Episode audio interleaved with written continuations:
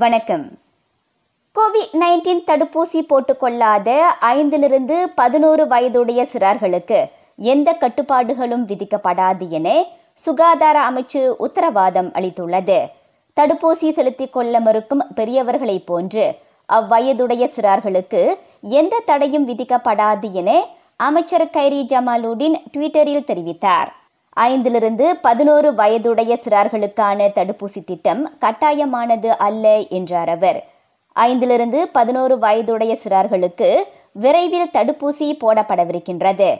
இம்மாத இறுதியிலிருந்து பெற்றோர்கள் அவர்களை மை சுஜாத்ராவில் பதிந்து தடுப்பூசி போடும் தேதிக்கு விண்ணப்பிக்கலாம். நாட்டில் புதிதாக பதிவாகியுள்ள கோவிட் நைன்டீன் சம்பவங்களின் எண்ணிக்கை மீண்டும் நாலாயிரத்தை தாண்டியுள்ளது. புதிதாக நாலாயிரத்து அறுபத்து ஆறு சம்பவங்கள் அடையாளம் காணப்பட்டுள்ளன. நேற்றை விட அது எண்ணூற்று ஐம்பத்தி இரண்டு சம்பவங்கள் அதிகமாகும். நாட்டில் அண்மைய பெருவெள்ளத்தில் பாதிக்கப்பட்டவர்களுக்கான கருணை தொகையை வழங்குவதில் ஏற்பட்டுள்ள தாமதம் கூடிய விரைவில் சரி செய்யப்படும் என பிரதமர் உத்தரவாதம் வழங்கியிருக்கின்றார். வெள்ள நிவாரண உதவி கோரும் கோரிக்கைகள் சம்பந்தப்பட்ட விவகாரங்களுக்கு தீர்வு காணப்பட்டதும் அத்தொகை விநியோகிக்கப்படும் என டத்தோஸ்ரீ இஸ்மாயில் சப்ரியா கொப் கூறினார்.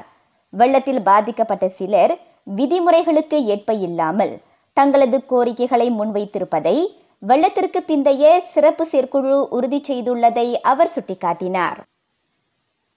மலாக்காவில் பி நாற்பது பிரிவைச் சேர்ந்த சுமார் முப்பத்து மூன்றாயிரம் பேர் வரம்பற்ற இலவச பேருந்து சேவை வசதியை பெறவிருக்கின்றனர். அச்சேவையை பயன்படுத்த சம்பந்தப்பட்டவர்களுக்கு கூடிய விரைவில் சிறப்பு அட்டையொன்று வழங்கப்படும்.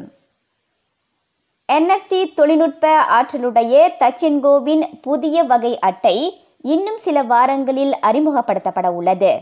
அப்புதிய அட்டையானது தச்சென்கோ செயலியின் இ வாலெட் மூலம் என் எஃப் சியால் இயக்கப்பட்ட பொருட்களை பயன்படுத்தி கட்டண அதிகரிப்பு செய்து கொள்ள வகை செய்கின்றது.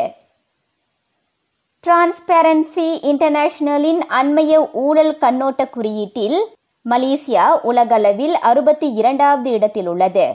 தென்கிழக்காசியாவில் சிங்கப்பூருக்கும் புரூனைக்கும் அடுத்து மலேசியா மூன்றாவது இடத்தை வகிக்கின்றது. மூடா கட்சி தலைவர் Syed Saddiq Syed Abdul Rahman Johor சட்டமன்ற தேர்தலில் போட்டியிடுவார் என எதிர்பார்க்கப்படுகின்றது. செய்திகள் நிறைவடைகின்றன.